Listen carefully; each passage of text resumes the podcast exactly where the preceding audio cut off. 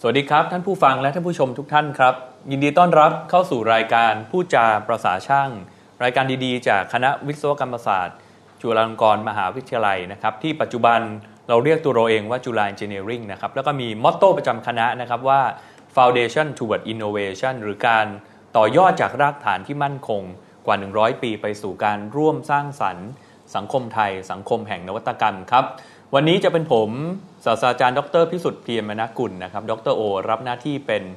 ผู้ดำเนินรายการนะฮะแล้ววันนี้มากับวิทยากรรับเชิญ 2 ท่านนะฮะที่จะมาพูดคุยกับเราในเรื่องสถานการณ์นะฮะทางด้านทรัพยากรธรรมชาติและสิ่งแวดล้อมที่เอ๊ะมันจะเกิดอะไรขึ้น ในช่วงที่เรามีสถานการณ์โควิดเกิดขึ้นนะครับก็อยู่กับท่านแรกนะฮะรบกวนแนะนำตัวเองหน่อยครับ ก็สวัสดีนะครับอ่านัทวินชเวลิศพรศรียาครับผมเป็นผู้อำนวยการโครงการ Industrial Rail 2 โปรแกรม คณะวิศวะครับผม ครับผมอีกท่านหนึ่งครับ ครับ สวัสดีครับ ปิดชาติวงไวลิขิตนะครับ เป็นนักวิจัยอยู่ภาควิชาวิศวกรรมสิ่งแวดล้อมครับ ครับผมก็วันนี้นะฮะในรายการผู้จาภาษาช่างก็เลยถือโอกาสชวนทั้งสองท่านนะฮะมาพูดคุยกัน ครับ นะครับ รายการอย่างที่เกริ่นตอนต้นเนาะเราก็ออกอากาศในทุกวันอังคารนะฮะนะช่วงประมาณสัก 10 โมงกว่าๆนะครับแล้วก็รีรันอีกครั้งหนึ่งในวันอาทิตย์ ครับ นะ8นาฬิกา30 นาทีถึง9นาฬิกาโดยประมาณนะก็ทางสถานีวิทยุจุฬา FM 101.5เมกะเฮิร์นะครับเอาละทีนี้ อย่างที่อย่างที่อาจารย์เกริ่นตอนต้นนะครับว่าเวลาเรามีวิกฤตโควิดเข้ามาเนี่ยนะครับสิ่งที่เราเห็นเนี่ยแน่นอนแหละ รถยนต์ก็ว่าง ถนนก็โล่งนะครับเราเห็นคนที่จะต้องไปอยู่เขาเรียกว่าอะไรนะเอ่อ work from home ครับ นะอยู่ที่บ้านมากขึ้น ครับ นะครับทีนี้มุมมองที่อยากจะชวนทั้งดรวิทย์ดรตั้งมาคุยเนี่ยก็คือแล้วมิติทางด้านสิ่งแวดล้อม ผลกระทบต่อทรัพยากรธรรมชาติใด ๆ ครับ มันมีการเปลี่ยนแปลงไปในทางที่ดีขึ้น หรือแย่ลง อืม หรือแม้กระทั่ง ถ้าอะไรมันดีอยู่แล้ว เมื่อวิกฤตมันหมดไป เราควรจะเลือกอะไร หรือเราควรเรียนรู้อะไรจากตัวนี้เนาะ ครับ เขาเรียกว่าเป็นพลิกวิกฤตให้เป็นโอกาสแล้วกัน ครับ นะครับจดประเด็นมาประมาณ4ี่ห้าเรื่องนะเอาเรื่องแรกก่อนแล้วกัน คงเป็นเรื่องที่หลายคนค่อนข้างกังวลเรื่องน้ำ ครับ อ่าเรื่องน้ำว่าเฮ้ยโควิดเนี่ยมันก็อยู่ในอากาศนะบางทีก็บอกว่ามันเป็นละอองฝอยเป็นด็อปเลตเนาะเป็น ครั แอบ โรซอลแล้วถ้ามันลงไปอยู่คลองประปานะไปสู่แหล่งน้ำเนี่ย ครับ แล้วเราใช้น้ำประปาเราจะติดไหมเนี่ย อืม อ่าครับเอาเรื่องแรกก่อนแล้วกันครับ เรื่องเรื่องน้ำนะครับ อันนี้ขอแยกเป็น 2 ประเด็นแล้วกันนะครับ น้ำในฝั่งของคุณภาพหรือฝั่งว่ากรณีว่าโควิด จะก่อให้เกิดโรคจากการบริโภคน้ำหรือเปล่า ครับ นะครับ กับเรื่องของปริมาณเนาะเรื่องคุณภาพครับก็จริงๆ จากหลายการศึกษาครับก็บอกว่าจริงๆเชื้อตัวโคโรนาไวรัสเนี่ยอยู่ในน้ำนะครับที่มีคลอรีนอ่า0.5 ppm เนี่ยก็อยู่ไม่ได้ละ ค ค รั รับ บ ดังนั้นจริงๆ แล้วด้วยระบบการผลิตน้ำประปาเนี่ยมันจะมีการใส่คลอรีนคงเหลือหรือที่เรียกว่าเรซิโอคลอรีน อืม นะครับซึ่งปริมา ค ณ รับ ที่ใส่มาเนี่ยก็สามารถจัดการกับตัวเจ้าโคโรนาไวรัสตัวนี้ได้ ดังนั้นปกติแล้วนะครับโดยทฤษฎีแล้วคือเจ้าโคโรนาไวรัสเนี่ยจะไม่ไม่สามารถอยู่ในน้ำประปาได้ หรือน้ำประปาก็ อืม ปลอดภัยจะใช้ ครับ นะครับแต่ในกรณีว่าถ้าหลายท่านอยู่ในพื้นที่ที่น้ำประปาไม่ถึง อืม ใช้น้ำประปาจากเอ่อน้ำใต้ดิน อืม นะครับ ครับ ไม่ได้มีกระบวนการฆ่าเชื้อโรคด้วยคลอรีน ครับ การต้มน้ำครับก็ช่วยได้ หรือแม้แต่บางท่านที่ใช้น้ำประปาก็ตามนะครับก็สามารถทำให้ตัวเองเซฟขึ้นอีกขั้นหนึ่งโดยการต้มน้ำครับก็ต้มน้ำให้เดือดนะครับประมาณ 5 นาทีครับไวรัสแล้วก็ตัวแบคทีเรียก่อโรคอื่นๆ ก็สามารถกำจัดมันได้ก็ทำให้น้ำนั้นสามารถใช้ได้อย่างปลอดภัย ครับ นะครับอันนี้ประเด็นแรก อ่าเรื่องคุณ เรื่อง ภาพ คุณภาพ ครับ ก็ค่อนหลายท่านก็จะรู้สึกปลอดภัยนะครับว่าเราต้มน้ำแล้วก็โอเคละ ส่วนเรื่องคุณ ครับ ส่วนเรื่องปริมาณครับอันนี้อันนี้มันลิงก์กับภาพใหญ่อีกเรื่องหนึ่งก็คือเรื่องของความแล้ง อ่าถูก นะครับ ต้อง ตอนนี้ คบประเทศเราอยู่ในช่วงหลายพื้นที่เข้าสู่ช่วงภัยแล้งพอสมควรนะครับ อืม ดังนั้นพอมันเปลี่ยนรูปแบบการทำงานจากการที่เราเดินทางออกจากบ้านไปทำไปทำงานที่ทำงานใช่ไหมครับมาทำมา work from home ปุ๊บ อืม สิ่งที่เกิดขึ้นคือเรามีการใช้น้ำในระหว่างวันค่อนข้างเยอะ อืม สิ่งที่เห็นตอนนี้ก็คือว่าแพทเทิร์นในการใช้น้ำเนี่ยมันจะเริ่มเปลี่ยน หลังจากที่แต่ก่อนมันจะเป็นแพทเทิร์นการใช้น้ำของวันทำงาน ครับ กับวันหยุดเสาร์อาทิตย์ ตอนนี้มันจะเหมือนกันทุกวันแล้วครับ อืม ดังนั้นสิ่งที่ผมว่าพวกเราพวกเราทุกคนสามารถช่วยได้ก็คือเราสามารถประหยัดน้ำในทุกๆวัน เพื่อเป็นส่วนหนึ่งในการลดปัญหาภัยแล้งให้ประเทศได้ อื้อหือเออจริง ครั ๆ บ เรื่องนี้น่าน่าน่าสนใจและเป็นประเด็นสำคัญมากเขาว่ากันว่าปีนี้ประเทศเราน่าจะอยู่ในวิกฤต นอกจากวิกฤตโควิด แล้วเนี่ย ครับ คือวิกฤตเรื่องภัยแรง ใช่ครับ ถูกไหมดังนั้นเราอยู่บ้านกันอยู่แล้วเนาะนะครับ ก็อาจจะต้องหาวิธี อืม นะในการลดการใช้น้ำแล้วก็ประหยัดน้ำ ครับ นะอาบน้ำครั้งเดียวแล้วก็ นะครับแต่แต่จริง ๆ แล้วเนี่ยวิธีการประหยัดน้ำจากการที่เราอยู่บ้านเนี่ยเนาะน้ำบางทีแทนที่เราจะแปลงฟันเปิดก๊อกทิ้ง อืม นะหรือล้างอะไรบางอย่างเนี่ยแทนที่เราน้ำประปาไปฉีดล้างรถ หรือน้ำประปาฉีดฉีดรดน้ำต้นไม้ ครับ อาจจะใช้น้ำที่เหลือนี่แหละนะค ครั รับบ จากการล้างการอะไรพวกนี้เอาไปใช้ประโยชน์ได้ ครับ จริงๆกลับกลายเป็นเรื่องดีเนาะเพราะในนั้นมีพวกฟอสฟอรัสมีอย่างอื่น ก็ ครับ เป็นเป็นนิวเทรียนเป็นแร่ธาตุที่ดี ครับ เอาละตัดประเด็นเรื่องเรื่องน้ำไปได้นะครับ ก็สบายใจ ครับ นะครับ เอาประเด็นที่ 2 แล้วกันนะครับว่าในสถานการณ์ตอนนี้เนี่ยเอาเป็นพื้นที่กรุงเทพปริมณฑลเราก็คงเห็นสภาพอากาศที่บางคนก็บอกมันดีขึ้นนะครับ อาจจะลองคุยเพิ่มเติมนิดนึงถามดรตั้งหน่อย ครับ นะครับว่าประเด็นที่เกี่ยวข้องกับสภาพอากาศปัจจุบันนี้เป็นอย่างไรบ้าง ครับ จริงๆ คือนับตั้งแต่เราหยุดเริ่ม work from home กันเป็นต้นไม้นะครับ คือประมาณปลายปลายๆเดือนมีนาคมนะคครั รับ บ เทียบกับปัจจุบันแล้วปัจจุบันตอนนี้แล้วเนี่ยสภาพอากาศไม่ได้ดีขึ้น อืม อย่างเห็นได้ชัดเจนขนาดนั้นครับ อืม ยังคงมีฝุ่น PM 2.5 อยู่ระดับ 30 40 อืม 25 อยู่ ครับ ช่วงนี้เหมือนเหมือนเดิมครับ ครับ ดังนั้นเอ่อเราอาจจะเห็นภาพได้ชัดขึ้นว่า ถึงแม้ว่าการจราจรจะลดลงไปรถที่วิ่งน้อยลงไปเยอะมากๆเหมือนกัน ครับ แต่สภาพอากาศไม่ได้ดีขึ้นอย่างเห็นได้ชัดขนาดนั้น อืม ดังนั้นทั้งหมดเนี่ยอาจจะตอบโจทย์ได้เห็นชัดว่า มันอาจจะเกิดจากสิ่งอื่น พวกการเผาในที่โล่งเรื่องขคอง รับ การฝุ่นข้ามดินแดนมามากขึ้น อืม มากกว่าที่เราคิดว่าเป็นเรื่องของการจราจรครับ อืม เช่นเดียวกันนะครับกับเรื่องของอุตสาหกรรมบางจุด อืม อย่างเครื่องระยองบางจุดเนะครับที่ลองดูข้อมูลเอ่อเรื่องของมลพิษจากอุตสาหกรรมก็ไม่ได้แตกต่างกันชัดเจนขนาดนั้นครับ อือฮึ อาจจะเรื่องเนื่องจากว่าโรงงานอุตสาหกรรมไม่ได้ปิดตัวไปทุกทที่อย่าง อืม ที่เราเห็นภาพในประเทศจีน ครับ ที่เราเคยเห็นภาพว่าเออโอ้โหหลังจากปิดตัวไปเนี่ยเออมลพิษมันดีขึ้นมากเลย แต่อย่างเราก็ยังคงมีการโอเปเรตอยู่เหมือนเดิมดังนั้น ครับ สถานการณ์โควิดเนี่ยมันไม่มันไม่ไม่ได้ช่วยให้สิ่งแวดล้อมในด้านของอากาศเนี่ยมันดีขึ้นขนาดที่เราคิดว่ามันดีขึ้นนะครับ อืม อืม เหมือนกับว่าช่วงที่ผ่านมาเนี่ยท่านผู้ฟังท่านผู้ชมอาจจะเคยเห็นภาพประเทศจีน ที่เขามีการพล็อดเขาเรียกว่าเป็นคอนทัวร์เนาะนะครับของมลพิษอากาศ แล้วเห็นนะโอ้โหไอ้นี่มันแดงมาใช่และช่วงปัจจุบันเนี่ยในช่วงที่เขากักตัวปิดประเทศ ครับ ในช่วงโควิดเนี่ยมันค่อนข้างดีขึ้น เราอาจจะบอกได้ไหมว่าเอมของจีนเนี่ยคือด้วยความเป็นประเทศผู้ผลิตเนี่ยมันมันมันมันปล่อยมลพิษพวกนี้เยอะ ใช่ครับโป เป็ ร น โมชั่นของ ทุนเดิม จี อยู่ น แล้ว คงเยอะกว่าเรามากๆอยู่แล้วเป็นทุนเดิ ครั ม บ อยู่แล้ว ของเราเนี่ยเทียบเท่ากับจีนเราเราน้อยกว่าเขาเยอะมากนะครับ อือหือ ดังนั้นของเขาเขาหยุดปั๊บแล้วเขาหยุดจริงจังกว่าเรา อืม เยอะมากทำให้มันเห็นความแตกต่างได้ค่อนข้างชัดกว่าเราเยอะมากๆครับตรงนี้ อืมครับ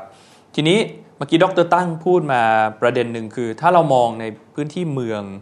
นะกรุงเทพปริมณฑลก็คือถึงถึงแม้มันไม่ได้ดีขึ้นนะเนาะแต่ว่ามันก็ผ่านมาตรฐานเนาะถูกไหมครับ เพราะเรามองมาตรฐานคือ 50 ไมโครกรัมต่อลูกบาศก์เมตร ครับ นะก็อยู่ 25 30 35 ก็อ่ะก็โอเค ครับ นะครับเป็นช่วงจังหวะที่ออกมาวิ่งได้ว่าอย่างนั้น ครับ นะครับ แล้วภาคเหนือล่ะ ภาคเหนือตอนนี้ยังแดงเหมือนเดิมครับ อืม มันเกิดจากสิ่งเดียวกันกับคล้ายๆเราประเด็นกรุงเทพคือเรื่องของการเผาในที่โล่งเหมือนกัน อือหือ อย่างตอนนี้สิ่งที่มันเกิดขึ้นกับภาคเหนือคือเรื่องของไฟป่าด้วย ครับ รวมไปถึงเรื่องของการเผาจากทั้งพม่าและจากลาว และจากภาคเหนือของเราเองเนี่ยรวมๆกันทำให้ฝุ่นภาคเหนือตอนเนี้ยยังคงอยู่ในขั้นมีผลกระทบต่อสุขภาพเหมือนเหมือนเดิมครับ อืมครับ อื ว่ากันว่าบางช่วงนี่ขึ้นไปเป็นอันดับหนึ่งอันดับสองของโลก ใช่ครับ ทีเดียว ใช่ครับ นะถ้าเรามองข้อมูลโดยโดยทั่วไปเนี่ยถ้าเป็นฝุ่นควันของกรุงเทพปริมณฑลเนี่ยส่วนใหญ่ถ้าเผาในที่โล่งหรือข้ามแดนมาก็มักจะมาจากกัมพูชา ใช่ครับ ใช่ไหมครับอ่าดังนั้นในมิติของของอากาศ ก็อาจจะสรุปได้ว่ามันก็ทำให้เราผ่านมาตรฐานแหละนะครับในพื้นที่กรุงเทพปริมณฑลนะครับ แต่ว่าก็ต้องไปดูแลเรื่องการเผาเนอะดรวิทย์เนาะ ครับ นะในที่โล่ง ครับ อย่างชัดเจนนะครับ เอาเรื่องต่อไปนะขออีกสักอีกเรื่องหนึ่งนะครับที่หลายคนน่าจะอยากรู้อยู่บ้านกันเยอะ ครับ ๆ สิ่งที่ตามมาคือก็ต้องใช้พลังงานเยอะขึ้น ครับ อืมเป็นยังไงบ้างครับ ก็จริงๆ พลังงานกับน้ำเรื่องคล้ายๆ กันครับ ก็คือว่ามันโดยรวมแล้วมันลดลงนะครับ เพราะว่าหลายออฟฟิศปิดตัวนะครับ มีภาคการผลิตหลายที่ก็หยุดลงหรือ เอ่อลดกำลังการผลิตลง อืม ครับดังนั้นเซกเตอร์ที่ใช้ไฟใหญ่ใหญ่ๆเนี่ยมันก็มีการใช้พลังงานน้อยลง อืม นะครับแต่ว่าก็เกิดการใช้พลังงานที่บ้านขึ้นมาแทนครับ อืม ทีนี้ลักษณะคล้ายกับตัวเอ่อน้ำยงตรงที่บอกว่าแพทเทิร์นการใช้มันเริ่มกลับมาเหมือนกันทุกวัน มันไม่ได้เกิดเป็นช่วงพีคสูงๆนะครับออนพีคกับออฟพีค ครับ อีกต่อไป เพราะว่ากลายเป็นว่าทุกวันเนี่ยเราใช้ไฟเกือบจะเท่าเดิม ในช่วงวันธรรมดาที่เราเปิดคอมทำงานเปิดแอร์กับ อืม ช่วงวันหยุดที่เราอาจจะมีการเปลี่ยนจากคอมเป็นทีวีเฉยๆแต่แอร์ยัง ครับ เปิดอยู่ อ่า นะครับดังนั้นพลังงานโดยรวมๆลดลง แต่ว่าแค่รูปแบบการใช้มันจะเปลี่ยนแปลงไปเฉย นะครับ อืมครับ ทีนี้มีข้อแนะนำยังไงไหม เพราะบางคนเขาก็เขาก็พยายามพูดเรื่อง เรื่องพลังงานเรื่องค่าไฟเรื่องอะไรพวกนี้เยอะเหมือนกัน ๆก็จริงๆก็อาจจะแนะนำเหมือนปกติทุกครั้งที่เราอยู่บ้านนั่นแหละครับพยายามจะใช้พลังงานให้น้อยที่สุดนะครับก็พยายามประหยัดไฟต่างๆ ที่เท่าที่ทำได้นะครับ ก็เช่นไม่เปิดไฟทิ้งไว้อะไรลักษณะนี้นะครับหรือว่าแล้วก็สามารถใช้แอร์ในช่วงเวลาที่เรียกว่าจำเป็นร้อนอยู่ไม่ได้ อืม มีการบริหารจัดการห้องให้มีการปิดให้แอร์สามารถเก็บความเย็นห้องสามารถเก็บความเย็นของแอร์ได้ในช่วงเวลายาวๆหน่อยลักษณะนั้นนะครับเพราะว่าว่าจริงๆหลาย ๆ บ้านก็ทำมันนี้อยู่แล้ว แค่ปกติเราทำในช่วงของวันหยุดที่เราอยู่บ้าน ครั เฉ บ ยๆนะครับตอนนี้ก็คือกลายว่าเราต้องทำแบบเนี้ยทุกๆวัน ดังนั้นก็ต้องต้องกลับมาย้อนดูเนาะ ครับ เรื่องเรื่องหนึ่งคือเรื่องพฤติกรรม ครับ นะครับ เรื่องที่สองก็อาจจะต้องดูว่าความจำเป็นนะของการเปิดหรือปิดเครื่องใช้ไฟฟ้า ใช่ยครั ก บ ตัวอย่างอย่างแอร์จริงๆแล้วเปิดปิดบ่อยๆ ก็ก็อาจจะเป็นเป็นแพทเทิร์นที่เปลืองไฟเหมือนกัน ครับ นะครับ จริง ๆ พลังงานมันมีเรื่องน้ำมันด้วยเหมือนกันนิดหนึ่งครับ อ่า ก็คือจริง ใช่ ๆแล้ว ถ้าดูเทรนด์เนี่ยแน่นอนน้ำมันลงครับน้ำมันการใช้ลงแน่ๆไม่ใช่น้ำมันราคาลงอันนั้นลงลงไปแล้ว ครับ นะครับน้ำมันแพทเทิร์นการใช้ลดลงอย่างมาก เพราะว่าเรามีการออกจากบ้านน้อยลง อืม นะครับแล้วมีการประกาศไม่ปิดสงกรานต์เนี่ยก็ทำให้การเดินทางของคน อืม ในช่วงสงกรานต์เนี่ยน้อยลงไปเยอะนะครับนั่นจริงก็ทำให้การใช้น้ำมันลดลงพอสมควรเหมือนกันในประเทศเรา ครับ ก็เป็นปกติเนี่ยถ้าเรามองใน 1 เดือนเนี่ยเนาะค่าใช้จ่ายทางด้านพลังงานประมาณสัก 3,500 กว่าบาท 1 ใน 3 ก็จะเป็นค่าไฟ ครับ 2 ใน 3 ก็เป็นค่าน้ำมันนะก็เหมือนดรวิทย์พูดมาเมื่อกี้นะถ้าเรามีโอกาสที่จะเซฟและลดลงจากการเนี่ยไอ้เรื่องเรื่องค่าใช้จ่ายทางด้านน้ำมันตรงนี้ ก็อาจจะมองได้ว่าอันนี้เป็นต้นทุนของเรา ครับ นะครับที่เอามาใช้ได้นะครับ เอ๊ะเพิ่มเติมมีบางคนเขาบอกว่าเขาอยากจะถ้าเราอยากจะมองว่าเศรษฐกิจมันฟื้นตัวแล้วหรือยังหรืออะไรเงี้ยดูจากค่าไฟก็ได้นะถูกไหม ก็ก็เป็นไปได้ครับ อ่าถูกไหมนะครับบางคนบางคนก็เริ่มเริ่มพิจารณาตัวนี้ ครับปกติแล้วพอพูดค่าไฟในช่วงเดือนนี้ของปีอะครับมันก็จะมีอีกประเด็นหนึ่งคือเรื่องขอ ครั ง บ พีคก็ ใช่ ปกติแล้วเราจะเกิดพีคค่าไฟช่วงประมาณเมษาพฤษภา ครับ ปีนี้คาดเดายากเหมือนกัน ว่าตอนนี้กิจกรรมมันเหมือนเดิมไปทุกทุกวัน มันไม่มี อืม เทศกาลเป็นพิเศษนะครับในขณะที่อากาศเราก็ร้อนขึ้นทุกวัน อืม ดังนั้นผมว่าพีคโหลดก็เป็นอีกสิ่งหนึ่งที่ต้องดูว่าจริงๆปีนี้มันจะเปลี่ยนไปขึ้นตอนไหน หรือแพทเทิร์นจะเป็นยังไง ครับ ก็เรียกว่าเป็นอีกหนึ่งความท้าทายนะครับของสามการไฟฟ้า ครับ นะครับที่จะต้องมาดูแล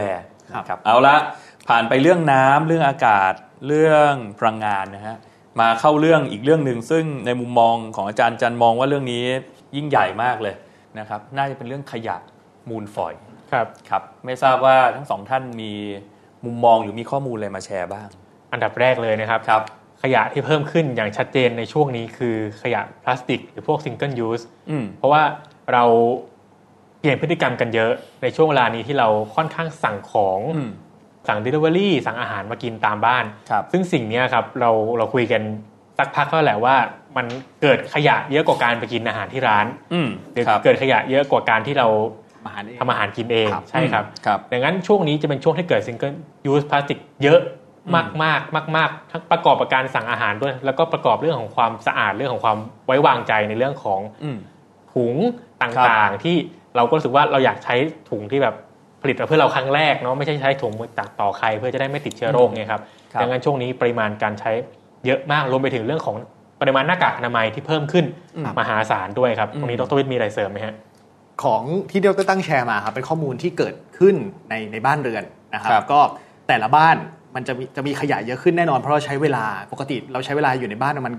ส่วนหนึ่งแล้วก็อยู่นอกบ้านส่วนหนึ่งตอนนี้เวลาเกือบทั้งทั้งหมดของเราในสัปดาห์เนี่ยอยู่ใน บ้าน อ่า นะครับดังนั้นขยะที่เราเคยไปสร้างข้างนอกเนี่ยมันก็จะมาสร้างในบ้านเราเอง อืม แต่ว่าถ้าเรามองภาพใหญ่ครับ คือตอนนี้มีข้อมูลเฉพาะในกรุงเทพมหานครเนี่ยช่วงตั้งแต่ปิดล็อกดาวน์มาเนี่ยครับ อืม ขยะโดยรวมของของกรุงเทพลดลง อืม นะครับมันก็ทำให้เห็นว่าจริงๆแล้วขยะตอนแรกที่มันเกิดขึ้นเนี่ยมันเกิดจากกิจกรรมอื่นๆนอกบ้าน อืม ไม่ว่าจะเป็นงานอีเวนต์หรือว่าเป็นการชเอ่อจับจ่ายช้อปปิ้งกินข้าวอะไรก็ตามของเรานะครับนอกบ้าน แต่พอเราถูกบังคับให้อยู่ในบ้านปุ๊บขยะภาพใหญ่ลดลงครับ อืม แต่ขยะในบ้านแน่นอนพุ่งสูงขึ้น อืม นะครับขยะที่เยอะขึ้นจริง ๆ ก็อย่างที่เมื่อกี้ดรตั้งบอกแล้วครับ single use plastic นะครับหรือจริงๆอาจจะเป็นพลาสติกโดยรวมๆนี่แหละเยอะขึ้นหน้ากากอนามัยครับแล้วก็ยิงชวนคิดอีกหนึ่งเรื่องคือเรื่องของขยะอาหาร ขยะอาหาร ครับ เออนี่น่าสนใจ เพราะว่าก็กินอยู่ที่บ้านด้วย ใช่ครับ ใช่ครับ นะฮะเอ๊ะเวลาเวลาเขาเขาพูดถึงเรื่อง เพราะตอนนี้เนี่ยถ้าเราพูดถึงขยะที่ในบ้านเราเราต้องบริหารจัดการเนี่ยนะครับคือข้างนอกลดลงอันนี้ก็เป็นเรื่องดีเนาะนะอาจารย์อาจารย์มองว่ามันมีอยู่สี่ปัญหาที่ควรต้องต้องคิดนะหนึ่งคือหน้ากากอนามัย ครับ นะครับเราต้องช่วย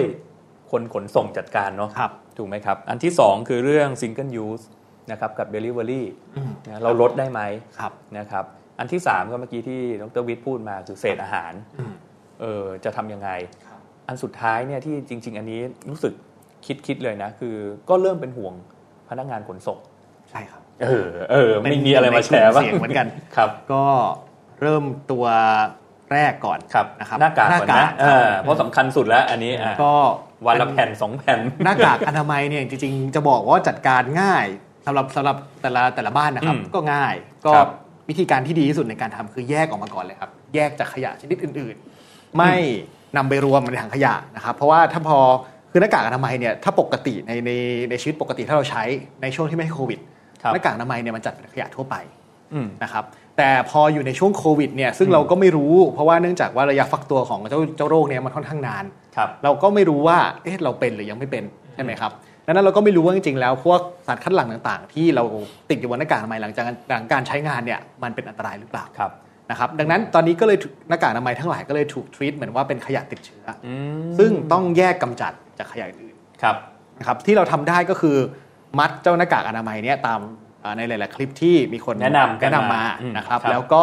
รวมไว้ในภาชนะที่มองเห็นได้ชัดเจน หรือมีการบอกว่าเป็นหน้ากากอนามัย อย่างนี้ก็หมายความว่า หาถุงใหญ่ ๆ พลาสติกมาสักอัน ครับ นะมีซิปล็อกอะไรก็ได้ใหญ่ คๆรับ หน่อย ก็ใส่มันเก็บไว้ทุกวันทุกวัน ใช่ครับ อืมแต่อย่าอย่าเอาพวกนี้ไปทิ้งในถังขยะ ใช่ครับ ทั่วไปเลย ใช่ครับ นะครับอ่ะพอรวมๆรวมๆเสร็จแล้วเราก็ยังไงต่อ ก็ ดี จริง ๆ ตอนนี้รวมเสร็จแล้วก็จะมีอ่าแหล่งรองเป็นพื้นที่รองรับที่ ครับ ไม่ว่าจะเป็นกทม หรือในต่างจังหวัดก็ตามนะครับ รอพสต เปิดไว้รอพสต ครับ อ่าอ่าสถานีอนามัย อืมครับ ต่างๆ เขาจะเปิดรับพวกหน้ากากอนามัยพวกนี้เพื่อนำไปกำจัดแบบขยะติดเชื้ออย่างถูกต้อง มโอเค นะครับ ดังนั้นอย่างแรกสำคัญที่สุดคือต้องเอานี่ออกไปก่อน ครับ นะครับเราต้องเป็นห่วงเจ้าหน้าที่ด้วย ใช่ ที่ ค มา รับ เก็บขน ครับ นะครับอ่ะส่วนที่หนึ่งเรียบร้อยแล้ว ส่วนที่สองมีอะไรนะ ส่วนที่สองขยะพลาสติก ขยะพลาสติก ประเด็นคือตอนนี้มันสูงขึ้นใช่ไหม ค ค รั รั บบ อืม เอ่อแล้วก็เป็นขยะพลาสติกแบบซิงเกิลยูสเยอะขึ้น อืม นะครับจริงๆ ก่อนหน้านี้เราพยายามคุยกันเรื่องว่าเราจะลดซิงเกิลยูสยังไง ใช่ แต่ตอนนี้มันเริ่มกลับมาว่า อืม ซิงเกิลยูสเนี่ยมันช่วยในการป้องกันหรือช่วยลดความเสี่ยง ครับ นะครับในการแพร่กระจายเชื้อมากขึ้น อืม ดังนั้นผมว่าสิ่งที่เราทำนะครับการลดอย่างเดียวคงไม่ใช่คำตอบเท่าไหร่นะครับ เราอาจจะต้องไปจัดการปลายทางนะครับเรื่องของการแยก อืม เราอาจจะต้อ ค ง รับ แยกประเภทให้เป็นว่าขยะที่เกิดขึ้นนะครับ ไม่ว่าจะเป็นพลาสติกแก้วกระดาษอะไรก็ตามแต่เราต้องแยกให้ถูกต้อง อืม เพื่อนำไปจัดการต่อนะครับ ทีนี้มันจะมีประเด็นที่น่าสนใจอยู่ตรงเอ่อตัวขยะที่เกิดขึ้นเนี่ยมันไม่ได้เกิดแค่พลาสติกอย่างเดียวเท่านั้นนะครับแล้วมันก็ไม่ได้มาจาก Delivery อาหารอย่างเดียว อ่าถูก จริ ต้ ง อง ๆ ช่วงนี้หลายท่านน่าจะเริ่มรู้สึกตัวแล้วครับ ว่ามันจะมีกล่องไปรษณีย์เต็มบ้านเลย อืม นะครับ อืม เพราะว่านอกนอกจากเราไปกินข้าวข้างนอกไม่ได้แล้ว เราไปซื้อของข้างนอกก็ไม่ได้ อืม นะครับดังนั้นเราจะเกิดขยะในบ้านเราจะมีขยะจากอีคอมเมิร์ซหรือช้อปปิ้งออนไล ครับ น์กับขยะอาหาร อืม นะครับเจ้าขยะที่มาจากการส่งของแบบช้อปปิ้งออนไลน์เนี่ยอันเนี้ยง่าย เพราะว่ามันไม่ปนเปื้อนอาหารนะครับมันก็สามารถแยกออกมา แล้วก็ไปจัดการในแบบแบบของแต่ละประเภทได้ เช่นกล่องกระดาษก็สามารถรวมกับกล่องกระดาษไปด้วยกัน บับเบิลก็ว่าไป ครับ นะว่าไป ครับ นะครับ สิ่งที่ท้าทายคือกลุ่มหลัง อืม กลุ่มของขยะที่ปนเปื้อนอาหาร คือมันใส่แพ็กเกจมา ครั มั บ นมันปนเปื้อนอาหารแหละ ใช่ครับ ถึงแม้เรากินอาหารเสร็จแล้ว แต่อันนี้มันก็เปื้อนอยู่ดี ใช่ครับ อืม จริงๆ ซึ่งไอ้เจ้าเจ้าปนเปื้อนอาหารเนี่ยก็ประเภทมันไม่ได้ต่างจากข ยะอื่นๆ แต่ว่าด้วย ครับ ความที่มันเปื้อนๆอาหารมันก็จะจัดการยากขึ้นนะครับ ก็ถ้าวิธีแนะนำเป็นไปได้ก็คือแยกประเภทก่อนนะครับอันพยายามทำให้มีบรรจุภัณฑ์ที่ปนเปื้อนอาหารน้อยที่สุด อืม ก่อน แล้วส่วนที่ต้องปนที่ปนเปื้อนอาหารเมื่อใช้งานเสร็จแล้วปุ๊บก็นำไปล้างครับ คือยังแนะนำว่าถ้าถ้าล้างได้ ถ้าล้าง ก็น่า ได้ จะเป็นเรื่องดีถูกไหม ใช่ครับ พยายามทรีตมันให้เหมือนกับจานบ้านเรา เหมือนจาน เหมือนจานชามบ้านเราที่เราล้างทุกครั้งหลังจากที่เราใช้เสร็จ แล้วหลังจากนั้นถ้าจะเก็บไปใช้ต่อก็เก็บไปใช้ต่อก็ได้ หรือถ้า ครั จะ บ ทิ้งก็คือทิ้งเราแยกถังทิ้งไว้กับอาหารงั้นเขาจะรีไซเคิลได้ง่ายมากขึ้น ครับ เพราะว่าอีกมุมหนึ่งที่มันน่าสนใจเนี่ยคือท่านผู้ฟังท่านผู้ชมเนี่ยที่อยู่บ้านบางทีก็อาจจะแบบไม่มั่นใจ ครับ ถูกไหมยกตัวอย่างเช่นเอาถ้าเป็นกล่อง ครับ ไปรษณีย์มาอย่างนี้เป็นต้นก็อาจจะ ครับ ไม่มั่นใจที่มันเปื้อนหรือเปล่าเราก็พับทิ้งเลยไหม จริงๆ กล่องกล่องไปรษณีย์อะครับถ้าถ้าตามที่องค์การทำไมโนกแนะครับ นำนะครับมันก็จะมีอยู่ประมาณ3 4 3 วิธี ครับ วิธีแรกคือเอาพวกน้ำยาฆ่าเชื้อไปฉีดพ่น ที่แม่บ้านตอนนี้มีอยู่แล้วสเปรย์ซะ ไปฉีดพ่นได้ ครับ นะครับ อันนี้เป็นทางเรื่องหนึ่งในกรณีต้องรีบเปิด อืม นะครับ กรณีไม่ต้องรีบเปิดครับ โดยปกติแล้วถ้าบนพวกกล่องพวกนี้เนี่ย พวกโคโรนาไวรัสมันอยู่ได้ประมันสามวัน ก็ทิ้งไว้เฉยๆครับ อย่าไป ครับ แตะต้องกับมัน บประเทศไทยร้อนด้วยนะไปวางข้างนอกๆโดนแดดหน่อย ก็ อย่าอย่าให้ไปโดนไดเรกไงอ่านะฮะครับ แล้วก็อันสุดท้ายคือถ้าจำเป็นต้องใช้นะครั ครับ บ ก็รีบเปิดแล้วย้ายภาชนะเปลี่ยนครับ เปลี่ยนแพ็กเกจมันเสร็จปุ๊บแล้วล้างมือครับ เพราะว่าต่อให้ต่อให้บรรจุภัณฑ์ที่นั้นมันมีเชื้อก็ตามแล้วอยู่บนมือเรา แต่ถ้าเรามีการล้างมืออย่างถูกต้อง ครับ ก็ช่วยตรงนี้ได้ ครับ อันนี้ก็เป็นเรื่องของแพ็กเกจในเชิงที่ไม่เปื้อนอาหาร แต่ถ้าปนเปื้อนอาหารก็ถ้าเราแนะนำจริงๆเนาะก็อาจจะบอกว่า ถ้าไม่มั่นใจภาชนะนี้ ครับ ปนเปื้อนหรือเปล่า ก็เทใส่ภาชนะเราเนาะ ใช่ครับ แล้วก็เพื่อให้มั่นใจว่าอาหารก็จะปราศจากโควิด ก็พยายามที่จะอุ่นมันทำให้มันมีความร้อนเกิดขึ้นใหม่เพื่อฆ่าเชื้ออีกครั้งหนึ่งครับ ครับ จะเป็นสิ่งที่ดีที่สุดกับอาหารครับ อืมเนาะก็จริงๆก็เป็นสิ่งที่เราทำได้อยู่แล้ว ครับ นะครับ แล้วก็ล้างให้เรียบร้อย ครับ นะครับ ก็ไม่จำเป็นต้องใช้น้ำประปาก็ได้เนาะ ก็ จริง ไม่ ๆถ้าเราใช้น้ำอะไรที่มัน ผ่านการใช้งานมาแล้วอย่างที่เมื่อกี้คุยกันที่อาจารย์โอบอกว่าน้ำจากการล้างจานที่เหลืออ ครับ ยู่ เพราะว่าจริงๆ ถ้าเราคิดว่าเราไม่ได้เอาตัวบรรจุภัณฑ์นั้นล้างแล้วกลับมาใช้ใหม่เลย ครับ แต่ว่าล้างเพื่อเก็บนำไปให้คนรีไซเคิล ครับ มันก็ไม่จำเป็นต้องสะอาด อืม ขนาดเกี่ยมขนาดนั้นนะครับ ครับ แค่ล้างให้มันไม่มีมดแมลงมาขึ้น โอเคครับ เอาละเข้าสู่ประเด็นสุดท้ายนะครับ เราเหลือเวลาอีกสักสองนาที เรื่องทรัพยากรนะครับดรวิทย์นกเกอร์ตั้งมีอะไรเสริมไหม จริงๆ ในช่วงนี้ต้องยอมรับว่าทรัพยากรหลาย ๆ อย่าง โดยเฉพาะสัตว์ป่าสัตว์อะไรเงี้ยครับก็เริ่มกลับมาใช้ชีวิตอีกรูปแบบหนึ่ง อืม แต่ใช้ชีวิตอีกรูปแบบหนึ่งในอีก normal หนึ่งนะครับ อืม อย่างที่อังกฤษมีเป็ด ครับ ที่ปกติจะรับอาหารจากคน อืม เดินออกมารับที่เดิมแต่ไม่มีคน อืม เป็ดก็อดอยากเหมือนกันนะครับ อ่า เพราะว่ามีความการปรับตัวอยู่กับคนมาแล้ว new normal new normal ครับใช่ครับ ครับหรือสัตว์บางอย่างที่ที่จริง ๆ โดนคนรบกวน อืม ก็เริ่มออกมาตามพื้นที่ต่างๆ ที่ปกติมีคนตอนนี้ไม่มีคน อืม ออกมาได้ ครับ ก็จะมีหลายอย่างที่มันเกิดขึ้นอย่างการผสมพันธุ์แพนด้าที่เกิดขึ้น อืม อย่างแบบเฮ้ยไม่เกิดขึ้นมาก่อน ก็มี อืม เกิดขึ้นเหมือนกันไงครับ อืม ก็เป็นทรัพยากรที่คือเกิดการเปลี่ยนไปจากการที่มนุษย์ไม่ไม่ไปยุ่งกับมันเยอะไงครับ อืมแต่ ก็เป็ ที น นี้ normal มันต้องถามดรวิทย์แล้วแล้วหลังจากนี้ล่ะ เออหลัง อั จาก นนี้ นี้ก็เป็นสิ่งที่น่าคิด อันนี้ ถูกไหม น่าคิดครับ เพราะว่าถ้ายกตัวอย่างอย่างเมื่อกี้เป็ดนะครับที่ประเทศอังกฤษ จากที่แต่ก่อนเป็ดก็ไม่ยุ่งกับมนุษย์จนมายุ่งกับมนุษย์แล้วพอมนุษย์หายไปปุ๊บก็เดือดร้อน ก็เป็ดเองก็ต้องปรับตัวหลายๆอย่างผมว่านอกจากเรื่องของสัตว์ป่าแล้วเนี่ยทรัพยากรหลายๆอย่างต้องปรับ ตอนนี้ที่เห็นชัดเจนนะครับมีข้อมูลค่อนข้างชัดเจนก็คือเรื่องของคาร์บอนอิมิชชันในบางประเทศที่ลด ค ล รับ ง อืม นะครับในช่วงนี้เพราะว่ากิจกรรมทางอุตสาหกรรมลดลงเยอะ ใช่ครับ นะครับแต่สิ่งที่น่าคิดก็คือแล้วหลังจากนี้เนี่ยมันจะกลับไปมันจะกลับมาเผาเท่าเดิม อืม หรือมากกว่าเดิม เออ ค จ รับ ริงๆจริงๆใช่ครับ ไอ้เรื่องมากกว่าเดิมนี่ น่าสนใจ น่าสนใจ ครับ เพราะว่าเราก็เศรษฐกิจชะลอตัวถูกไหม ใช่ครับ ก็มีมีหลายคนเริ่มพูดว่าเอ๊ะถ้าหลังจากนี้โควิดคลี่คลายนะคครั รับบ ต้องการฟื้นตัวเลขทางเศรษฐกิจ จะทำให้ภาคการผลิตต้องเร่ง ครับ มากขึ้นหรือเปล่า อืม นะครับรวมไปถึงปัจจัยอื่นๆ ที่มันทำให้อาจจะทำให้เกิดการเผาไหม้เยอะขึ้นปล่อยคาร์บอนมิชชั่นเยอะขึ้นเช่น ต้นทุนเชื้อเพลิงที่ถูกลงในช่วงนี้ อืมถู ก็น่า ต้อง สนใจครับ อืม จริงๆ ก่อนหน้านี้เราก็คุยกันมาว่าเป็นไปได้เหมือนกันคือตอนนี้เราจะแค่ชิฟจาก normal ปกติของเรา ครับ มาถึงมาสู่จุดสมดุลใหม่ในช่วงโควิด อืม นะครับแล้วหลังจากนี้พอโควิดมันคลี่คลายเนี่ยเราจะกลับไปที่จุดสมดุล แต่อาจจะไม่ได้กลับจุดสมดุลเดิม อืม ชิฟอีกทีหนึง อืมเป็น new normal เป็น new แบบที่ normal ที่เราก็ไม่รู้ว่ามันจะเป็น new แบบ ดีขึ้น หรือแย่ล ห ง รือ new แบบที่มันแย่ลงถูกไหม ก็เป็นไปได้ครับ หรืออาจจะเป็น new normal ที่ยังกังวลอยู่ว่าจะมีอะไรกลับมาระบาดอีกหรือเปล่าก็เป็นไปได้เหมือนกัน ครับ นะครับเอาละก็เอ่อวันนี้ต้องขอบคุณดรวิทย์กับดรตั้งมากนะครับ ครับ ที่สละเวลามาพูดจาภาษาช่างกับพวกเรานะครับ แล้วก็เอ่อประเด็นที่พูดถึงในเรื่องขยะเนี่ยจริง ๆ แล้วทราบมาว่าเรากำลังเขียนบทความเรื่องประมาณนี้อยู่เนาะ ครับก็ นะครับ จริงๆช่วยกันกับอาจารย์โอครับ ครับ เขียนบทความเรื่องเกี่ยวกับการจัดการขยะเน้นเน้นในบ้านแล้วกันครับ ทุกคนจะได้มีส่วนร่วมได้ นะครับก็เดี๋ยวถ้าเผยแพร่อย่างไรก็คิดว่าน่าจะทำให้ท่านผู้ฟังท่านผู้ชมเข้าใจประเด็นเรื่องนี้ได้ชัดเจนมากขึ้นนะครับสำหรับวันนี้รายการผู้จาภาษาช่างนะครับ ก็ต้องขอลาท่านผู้ฟังท่านผู้ชมทุกท่านไปก่อนนะครับ อย่าลืมครับกลับมาพบกับพวกเราได้ใหม่นะครับ ทุกวันอังคารและรีรันในวันอาทิตย์นะครับ ช่วงนี้ก็คงจะเป็นเรื่องราวที่เกี่ยวข้องกับกับโควิด -19 นะครับที่คณะวิศวะจุฬาเข้าไปมีส่วนร่วม แล้วก็ขออนุญาตมานำเสนอมุมมองและก็แนวคิดดีๆนะครับให้กับสังคมภาพรวมนะครับ วันนี้ขอลาทุกท่านไปก่อนครับ สวัสดีครับ